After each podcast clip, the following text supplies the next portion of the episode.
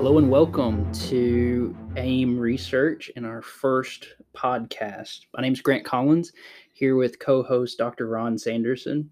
Today, we're going to talk about the first quarter in review, and we're also going to give you our outlook for the second quarter and for the rest of this year. Since this is our first podcast, uh, I want to dive in a little bit about our backgrounds. Uh, so, Ron, how about you go first? Sure. Uh, I have backgrounds in both uh, industry and academia. So I spent some time in banking, financial services, uh, as well as a financial analyst, uh, becoming an economist. Uh, and I specialize in my research in uh, financial time series and price movements. My background I have been a financial advisor for the last seven years. I started in the industry in 2013 primarily in back office trading. We worked with eight advisors across the country when I first got started, then moved into private practice where I've been trying to build my own client base since then. So, really, what we have designed this to be is to work with financial advisor and clients to bring them a better process to building portfolios. Basically, creating portfolios that bring the economy and data science into the construction process. I think you'll see a little bit of that when we get into our quarterly market outlook. Uh, and with that, let's go ahead and jump right in.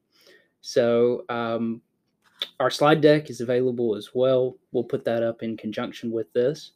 Uh, but let's start with our quarterly market outlook and our top thoughts. Uh, so, Ron, let's start with uh, growth and inflation.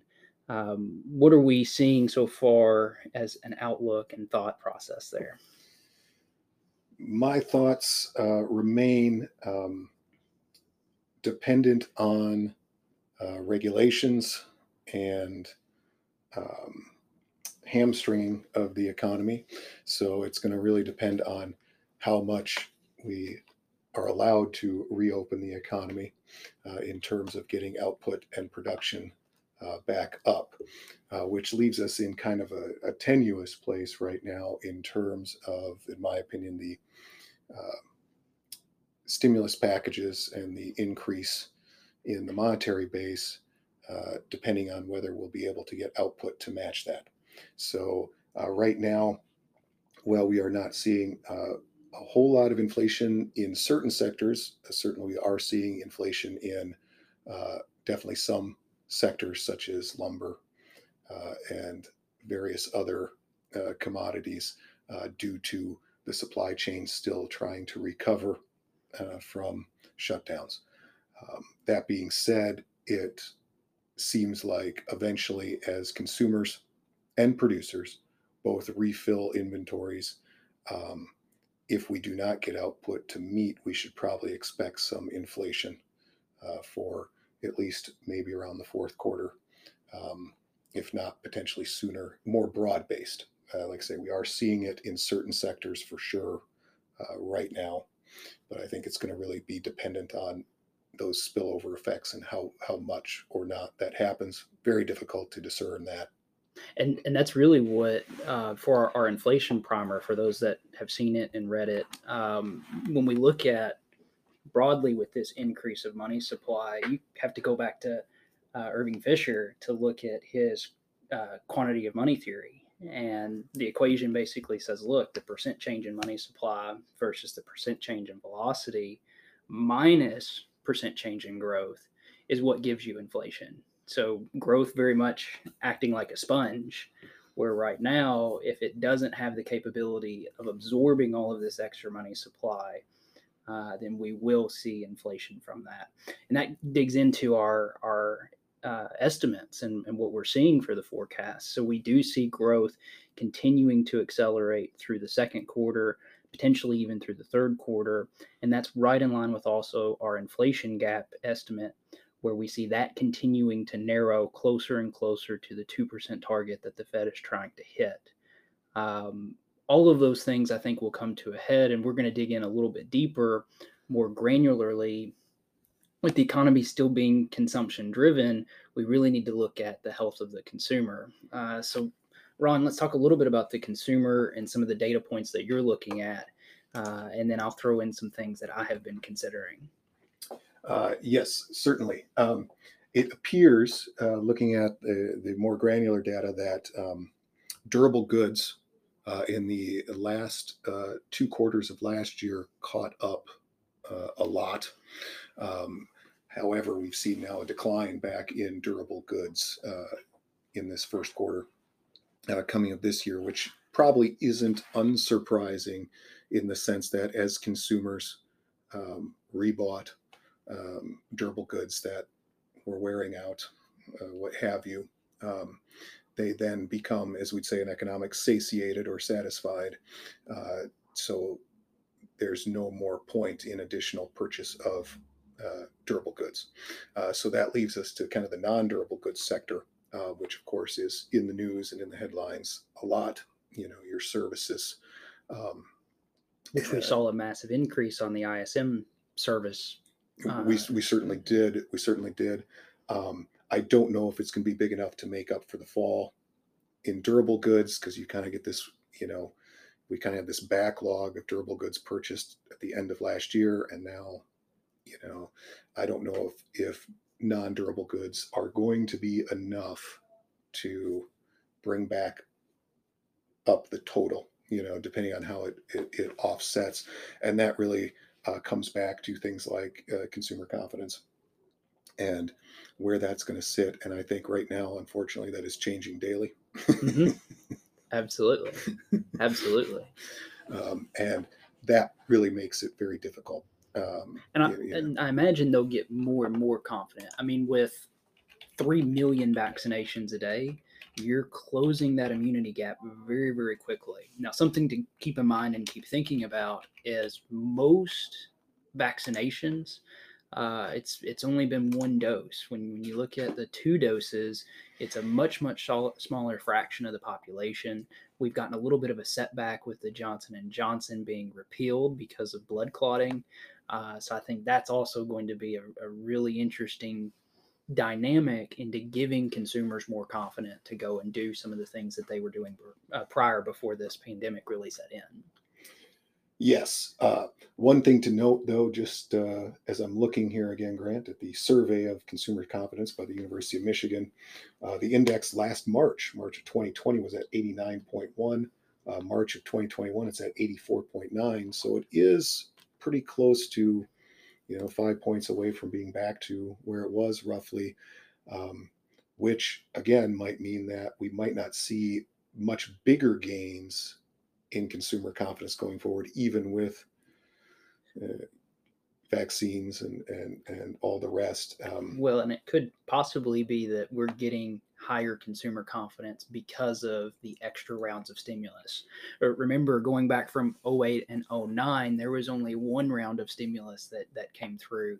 You're now going on a third round. And even in some of these packages, like for instance, the child tax credit that's now gone through, that is going to start in July, and that's going to give uh, consumers with children an additional layer of stimulus that's not going to get provided to the rest of the population. Um, and I think that highlights the consumer confidence as well. I mean, the consumer has gotten really healthy through this pandemic, but they still have some holes that we have to pay attention to.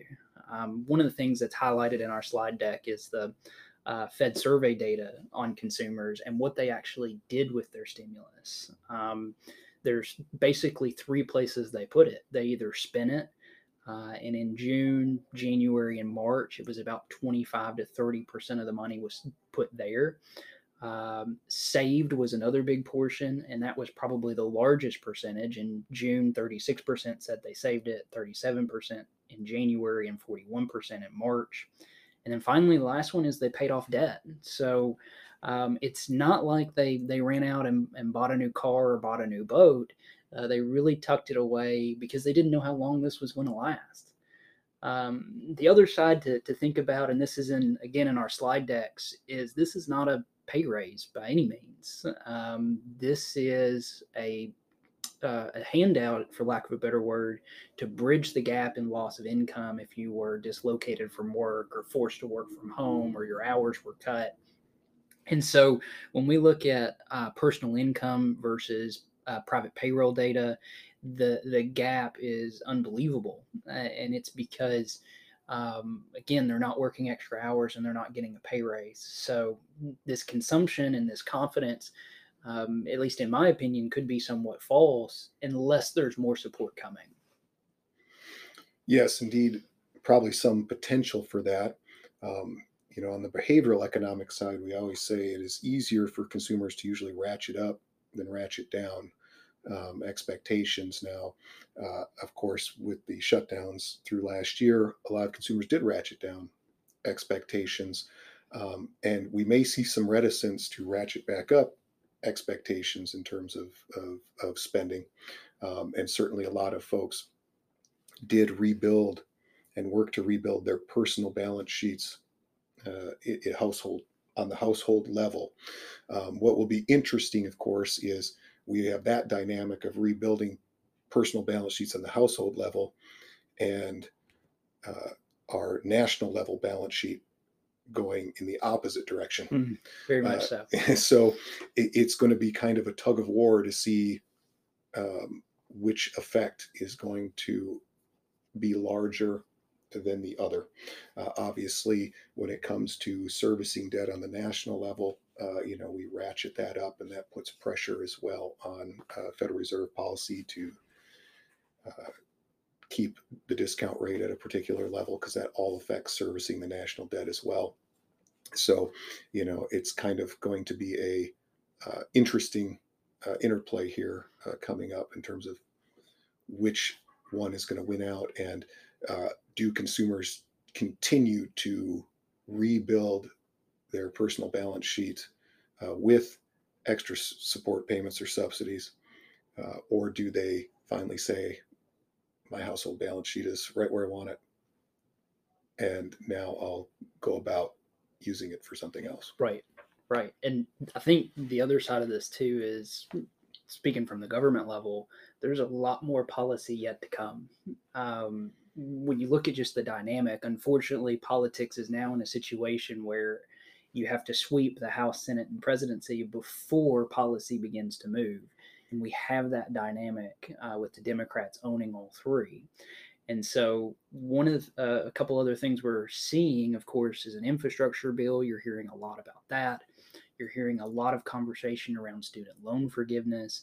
They're really, you know, pounding the table on universal basic income. So um, I do think that the government's going to play a larger and larger role as we try to fumble through and get through the rest of this pandemic and get on the other side of it. Yes, yes, and it'll be again that a lot of uh, you know substitution effects with a lot of these things. So it may not, in terms of total GDP, affect us a whole lot. Um, it may just substitute right right you know so that's kind of what a lot of people miss right you know let's say we've got a football team in your city uh, and a new hockey team comes to town well people may set their entertainment budget for going to sporting events at $100 a month just because another team comes into town they might not necessarily double their budget for spending on entertainment, they might just say, oh, well, maybe now I'll split it 50 50 or something. So you may not see actual increase in growth just because you see monies going into uh, one specific area or arena. What you might tend to see is some substitution effects across the board where it just shifts it around. Um, and so, again, that's going to be seeing how behaviorally that comes up, and behaviorally uh, is why it is very difficult to predict macroeconomic phenomenon in a, in a large scale uh, is because uh, if, if the behavioral changes are in opposition to the policy agenda, then you don't necessarily get any movement in a particular direction. Absolutely. Yeah. So we've hit on um, kind of our outlook on growth and inflation. Uh, we've talked a lot about the consumer. You, you, hit on the producer a little bit there too. Um, in my research, some of the things that we're seeing, of course, the largest ISM manufacturing print has came out. Um, some of the things that were highlighted, and again, this is in our slide deck. Um, new orders, prices, and backlog of orders have all been uh, increasing and growing at a pretty fast rate from where we've closed everything down. Uh, you mentioned commodities broadly, uh, lumber, of course, being one, but even you look from the farmer's perspective, corn, livestock, and soybeans have skyrocketed as well. This really does start to speak to the supply chains are, are really damaged. And with the consumer having so much quote unquote cash in their pocket, demand is coming back online much sooner than the supply is. So, uh, what are your thoughts there? That's just the way that I'm seeing the story. Yes. Um, I think that's going to be the, the real difficult part. And, you know, in a certainly a lot of those industries that use or consumer goods that use a lot of the uh, products that are seeing inflation. So, for example, lumber, um, you know, home sale, new home sales. Um, not that it's that huge a component of GDP. I think a lot of times it's often overemphasized. Historically, it might be around five percent, or you know, it's it's not it's not super large, but it tends to be. I mean, certainly we had a whole housing crash over that smaller component uh, in GDP, and it had a big macroeconomic effect, obviously, uh, due to uh, the um, downstream effects of the defaults and everything. But at what point is the consumer going to say, right, that you know it's not worth it for me to build a new a new house um, due to the increase in prices? So I would expect we'd eventually see a slowdown uh, there, right? More um, of a leveling off. Yes, yeah. I, I, believe so because I, you know, and that's again the important thing of what prices actually do in an economy, right? We should remember that fundamentally prices ration goods, and that's the in, from an economist standpoint, that's very important, right? We we want to utilize our resources as best as possible, and those prices reflect the scarcity of those goods and services at a particular point in time. So increases in some of these prices, like lumber, are reflecting that scarcity right now. Uh, and indeed, uh, we should want sort of that effect of a slowdown in this to help conserve those resources till the inventories build back up. But I would expect to see that a little bit uh, in that just as you respond as a consumer to increases in grocery prices and things like that, right? Households adjust their budgets, they adjust their decisions.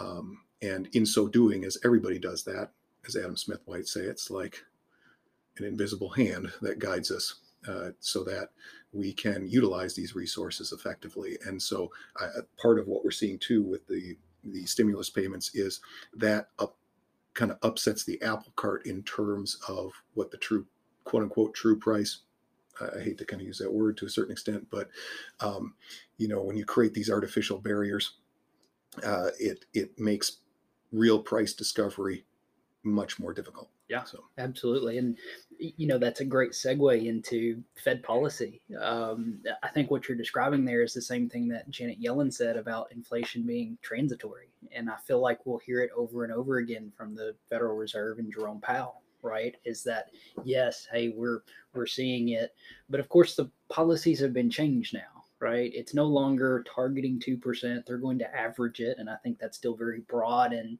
you know not well established on is it an average for a year? Is it an average for five years ten years? How long are you going to average uh, 2% and make up for when we were so much lower? Um, but it seems like they're going to remain extremely accommodative.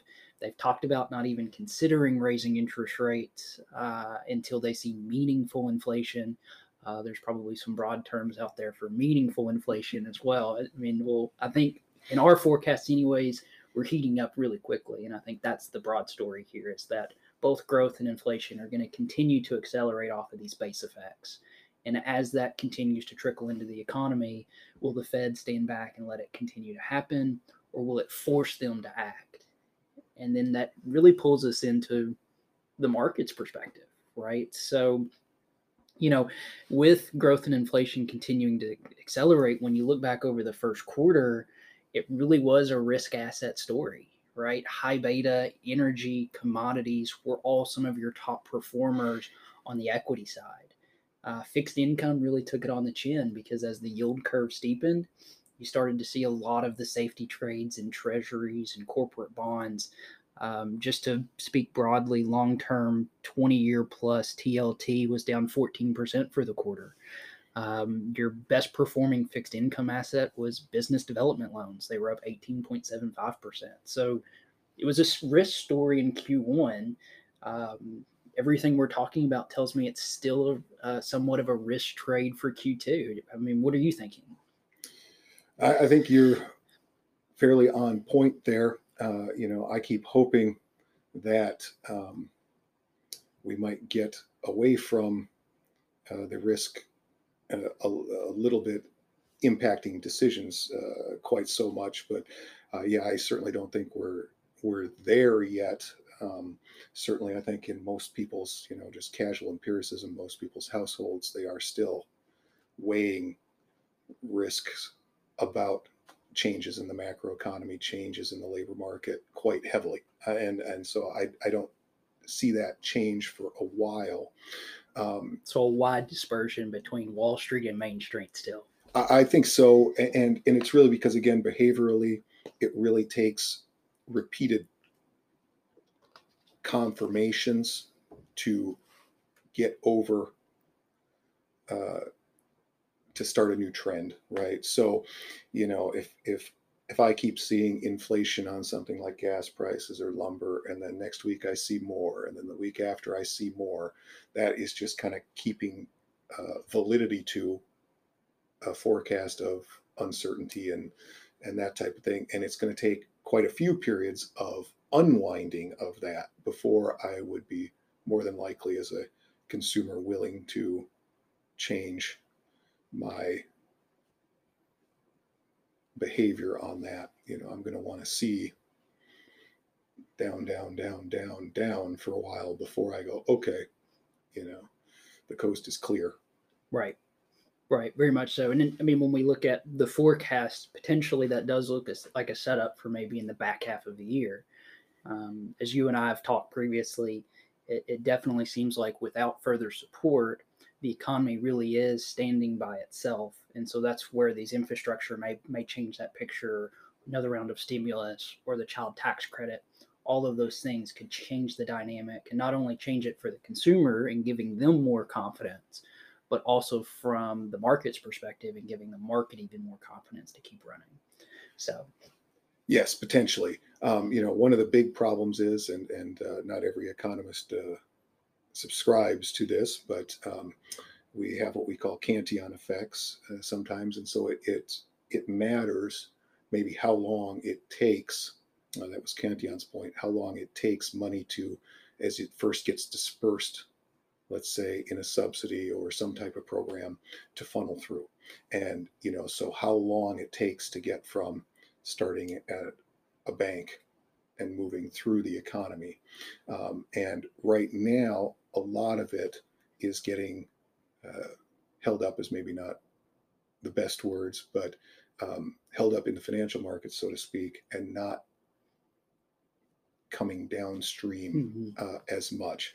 And so this can cause kind of a delayed effect on seeing inflation on certain things um, where you might see it in other places. So you might see it in the financial markets, but you might not yet see it in a lot of uh, broad-based consumption items at first. You know, um, so and that timing, and again, it's uh, there's a lot of disagreement amongst economists about how much Cantillon effects happen. Um, so uh, just kind of an important note. Not sure how big an effect it will be, but certainly it can be a concern um, that you know that inflation will creep up over time due to all the extra stimulus where um, a lot of times from a policy perspective you you keep doing it doing it doing it uh, but you haven't waited long enough to see the downstream effects materialize. So that can kind of cause maybe an overreaction uh, from a policy uh, perspective um, without waiting long enough for the economy to um, absorb that initial initial policy, right? So huge lags, um, and I think that's kind of where the concern uh, may come in. Is as we do more, we haven't yet waited fully for uh, the full effects of the first stimulus package to really uh, take effect. Um, indeed, we still saw uh, unspent money in the PPP fund uh, still from the first round. Right. You know, so um, that just kind of goes to show you how long a lot of times it takes a policy, and so there's always this issue of um, uh, the Lucas critique, as we'd say in macroeconomics, the kind of the time between a policy decision and when it actually is going to show itself up in the data in the macroeconomy. Yeah, no, I mean that that's essentially where maybe the market has continued to discouple from the real economy, right? Uh, the real economy feels very much in stagnation until this demand starts to pick up and this money starts to get spent. Uh, right now, if they're just using it to pay off debt, it's not really creating that economic growth that the policymakers were hoping for. And so, essentially, if it is in fact going into risk assets, um, that's that's kind of the trend that may persist. And we've seen it in the VIX, for instance. It's been down since the March event of last year. I mean, we had that big, massive spike, and mm-hmm. it's still making lower highs. And so, um, call it complacency, call it optimism, whatever it is, uh, consumers and investors are looking to the reopening process and looking to the vaccination process and, finding a lot of uh, a lot of hope, for lack of a better word. Yes, I would I would agree there. I think everybody's ready to have hope uh, and uh, we'll just see how how that feeds itself out, especially in the markets. Um, I think you know one thing to note, as we've seen with a lot of uh, companies, of course, a real uh, with the stimulus, a lot of rising PE ratios and things um, for a lot of individual corporations, um, but not so sure how that is going to be true in a fundamentals type sense. Um, so you know, it was uh, a long time ago, 20 years ago, when I looked at a lot of PE ratios. If you had a PE ratio of 12, that was like through the moon and really high. And, you know, now we're seeing PE ratios of 160, 200, you know, just uh, unheard of multiples. Um, so, uh, like a rubber band, eventually something Snaps is going to have to give and snap back. And I'm just not sure which side is going to be doing that. Where it's going to come from. Yeah. Absolutely. Well, so we're coming up on on 30 minutes. Uh, to bookend this, uh, let's talk a little bit about what we're what we're thinking about and what's something that's piquing our interest and what we're trying to uh, stay close to in the research process. I'm looking at loan data. Uh, and loan data, I think, is really important. It actually adds an extra layer to growth and money creation in the economy if it's banks are making more loans, we've got more credit creation and more money creation going out there. Uh, we've seen that slow down broadly after the PPP loans in March and April. Uh, it's something that we're going to continue to do further research in, uh, but it's something that if the banks aren't willing to lend at these low rates, they're obviously doing other things with it. And I think the market we've already touched on, maybe that's an area that they're they're moving into more and more often. Uh, but w- what else are you looking at as we? Yeah, I think uh, similar story to you. It's the uh, total deposits at at uh, banking institutions or lending institutions. Um, we've seen a lot of it, as you mentioned, with the Fed uh, survey data on where consumers are putting it. Uh, we've seen a lot of it go into deposits.